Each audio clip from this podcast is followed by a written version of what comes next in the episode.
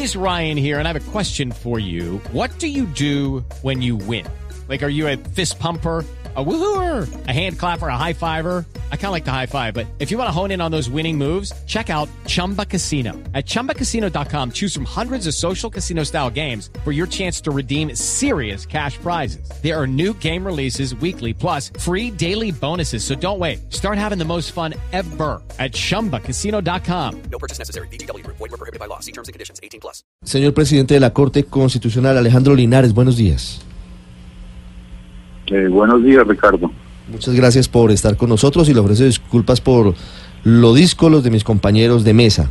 Quiero preguntarle primero si esta determinación de la Corte es retroactiva. Bueno, Ricardo, muchas gracias porque me da la oportunidad de explicar el, el fallo de la Corte esta semana. Lo que hizo la Corte fue declarar que unas normas que están establecidas desde el año 2000 o sea, hace cerca de 18 años, que inhabilitan eh, a los declarados responsables fiscalmente para acceder a cargos públicos, es una norma que se adecua al ordenamiento constitucional colombiano. En esencia, lo que señaló la Corte es que eh, la ley, o sea, el legislador puede establecer inhabilidades para todos los funcionarios públicos que quieran acceder al empleo eh, de manera en condiciones generales de, igualdad.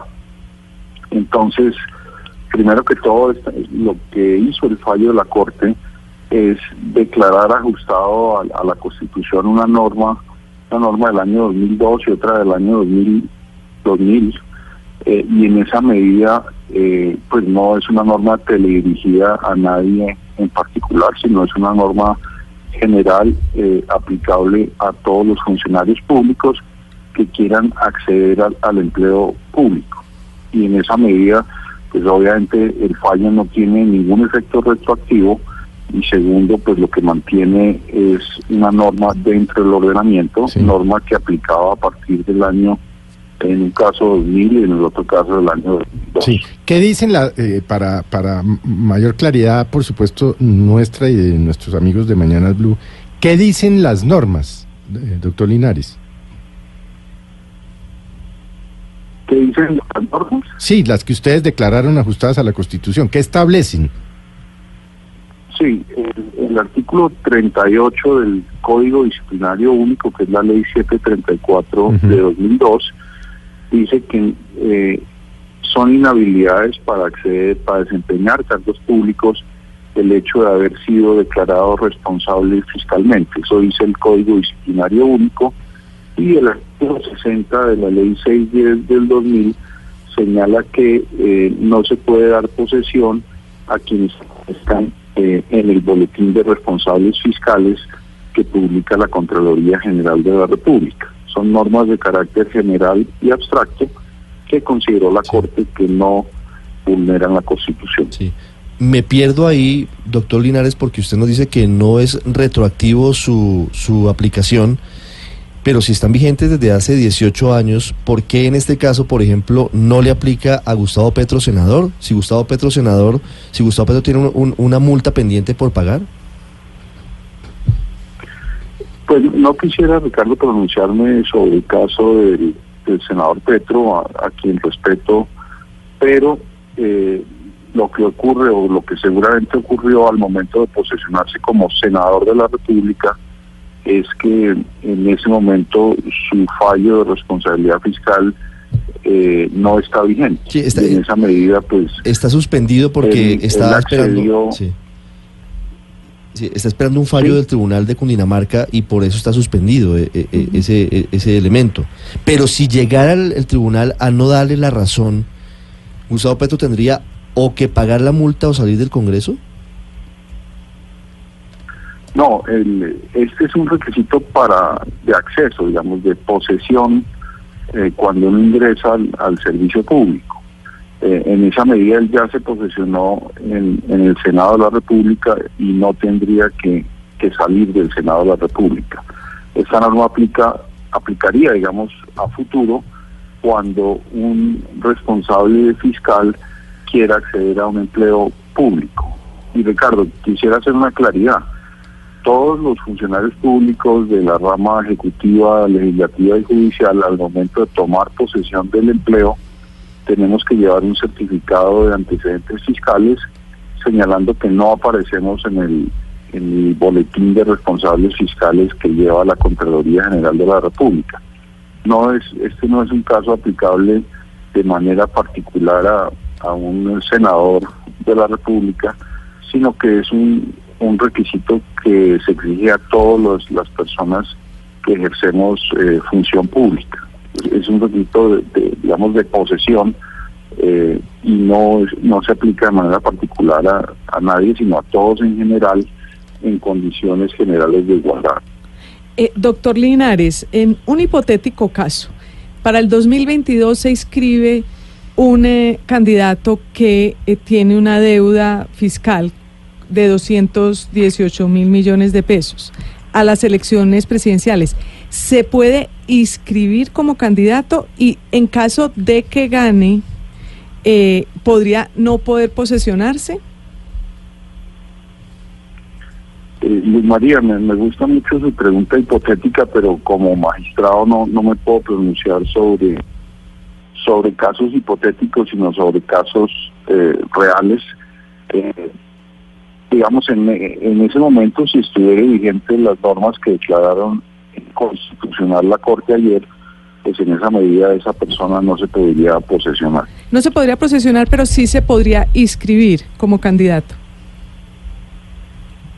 Porque pues esto es una inhabilidad para acceder al empleo, para y fundamentalmente para posesionarse en un cargo público. Claro. Pero no, insisto, esta no es una norma teledirigida a nadie en particular, es una norma que nos aplica a todos los funcionarios públicos, desde el presidente de la República hasta los congresistas y los magistrados, eh, que está establecido desde el año 2000 en la en la ley colombiana. Y ahí no hay un vacío o al menos una situación difícil de, de explicar, eh, presidente, sin darle nombre propio, pero si llegara un dirigente político a elegirse presidente de la República, por ejemplo, es elegido por el voto popular, usted dice que no tiene inhabilidad para inscribirse, entonces se inscribe, va a las elecciones, gana en las urnas, pero no puede posesionarse no es, no es eh, de alguna manera eh, un contrasentido una cosa con la otra. Antidemocrático incluso.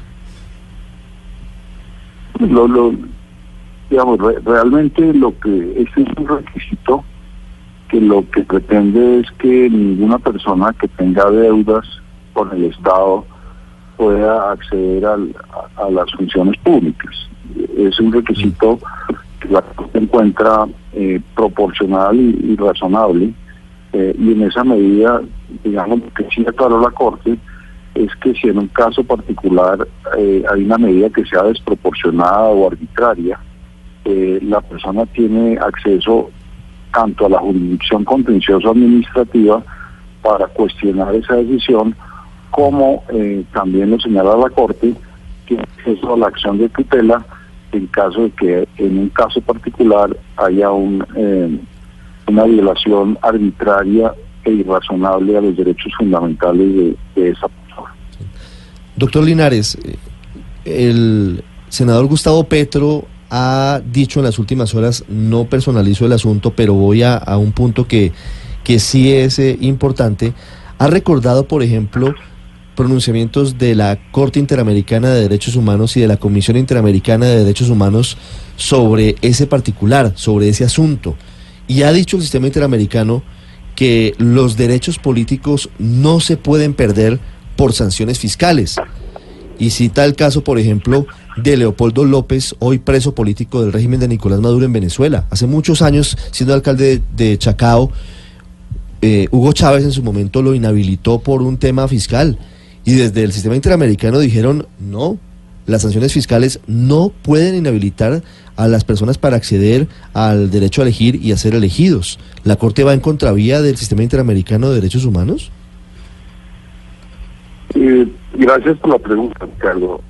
El artículo 23 de la Convención Americana de Derechos Humanos señala el que se refiere a los derechos políticos como derechos humanos, eh, dice que todos los ciudadanos en, los territorios miembros de, la Convención Africana, de los países miembros de la Convención, eh, pueden participar en, eh, en política. Es, un derecho fundamental el de participar, votar, ser elegido y acceder a los cargos públicos.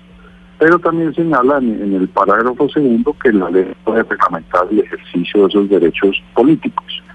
Eh, en este caso, lo que encontró la mayoría de la Corte Constitucional es que eh, estas normas del año 2000 y del año 2002 no vulneran el artículo 23 de, la Convención Americana de Derechos Humanos eh, porque primero están en condiciones generales de igualdad y segundo es una ley de la República aplicable no a una persona en específico, sino en general a todos los funcionarios que quieran acceder al empleo público. El caso de López Mendoza contra Venezuela que usted menciona fue revisado en, las discusiones y allí llegamos a la conclusión de que no es un caso pertinente eh, porque de acuerdo a, las normas venezolanas el contralor de ese país no tenía eh, esta ley la facultad digamos de inhabilitar a Leopoldo López mientras que en el caso colombiano eh, esta no es una facultad que ejerza de manera arbitraria y unilateral en Contralor, sino que está establecido en la ley en condiciones generales de igualdad para todos los funcionarios públicos de Colombia. Sí, pero en este caso, por ejemplo, lamentablemente todo termina en el caso particular de Gustavo Petro, eh, doctor Linares. Petro está denunciando que quien lo sanciona, el Contralor Distrital Juan Carlos Granados, que está a punto de ir a la cárcel a propósito del próximo lunes por Odebrecht, tiene intereses políticos y fue puesto allí por uno de sus enemigos, hablo de enemigos políticos de Petro como Germán Vargas Lleras. ¿Cómo se garantiza que esa decisión de los contralores no tenga una carga política? Sí, como ya, ya le había señalado Ricardo, eh, eh, en cualquier caso particular y concreto, la persona afectada tiene dos acciones. Una, cuestionar la medida ante la jurisdicción contenciosa, que entiendo que el senador Petro ya lo hizo. Y dos, acudir a la acción de tutela eh, en un caso particular que entiendo que el senador Petro no lo ha hecho. También tiene acceso a, las vías internacionales eh, y yo creo que lo más importante acá, Ricardo, que fue una decisión muy, interesante, una decisión dividida, cinco votos contra cuatro votos, eh, y eh, digamos, no es eh, una decisión en contra del senador Petro, a quien respeto, sino es una decisión aplicable a todos los funcionarios públicos de Colombia. precisamente, doctor Linares, le quería preguntar, porque usted fue una de, las de los magistrados que salvó el voto, según entiendo. Usted nos acaba de explicar por qué la decisión de la Corte no va en contra de la Convención Americana de Derechos Humanos, pero entiendo que su salvamento de voto precisamente va porque considera que no se guardó esa consideración sobre la Convención Americana. ¿Nos puede explicar en qué consiste su salvamento de voto? Sí, eh, gracias Luz María. Eh, mi salvamento de voto eh, tiene, digamos, cuatro magistrados salvamos el voto, el magistrado Lizarazo, el magistrado Reyes el magistrado Rojas, y es suscrito. Y mi salvamento de voto señala, eh, como se puede apreciar en el comunicado, que para mí las inhabilidades de ciertos órganos constitucionales solo pueden ser establecidas en la Constitución. Esa fue la decisión que tomamos, por ejemplo, en el caso de la Jurisdicción Especial para la Paz, en el sentido de que cuando los requisitos para un cargo, llámese magistrado, presidente o congresista, están establecidos en la Constitución, la ley no puede adicionar requisitos. Esa es la esencia de mi salvamento. Eh, otros magistrados consideraron que se violaba el artículo 23 de la Convención Americana, por ejemplo, el doctor Rojas considera eso, yo no considero que se vulnere el artículo 23 de la Convención Americana de Derechos Humanos, sino que eh, la jurisprudencia de la Corte, la, última en el caso de, la Jurisdicción Especial para la Paz, eh, establece un sistema cerrado de, inhabilidades para el acceso a ciertos cargos públicos. Sí, doctor Linares. todo lo que usted viene diciendo tiene mucho sentido si los entes de control fueran técnicos y pusieran unas sentencias objetivas, pero la verdad es que no es así. ¿Qué instancia hay que revise esas sanciones impuestas por los entes de control con la evidente corrupción que ya se ha encontrado en ellos y cuando puede haber politiquería de por medio para sacar a alguien del juego? ¿Quién revisa eso? Eh, Paola, eh, cuando haya una arbitrariedad como la que usted señala, está, digamos, la acción ante la jurisdicción contencioso administrativa, lo que se llama la acción de nulidad y restablecimiento del derecho contra el fallo de responsabilidad fiscal, eh, pero adicionalmente a eso existe la posibilidad de, la acción de tutela, porque recuerde usted que el derecho político es un derecho fundamental y en esa medida una restricción desproporcionada o arbitraria de los derechos políticos de cualquier ciudadano en Colombia puede ser objeto de acción de tutela. Y adicionalmente también existe eh, la vía internacional si alguien considera que, que se violó eh, la Convención Americana de los Derechos Humanos.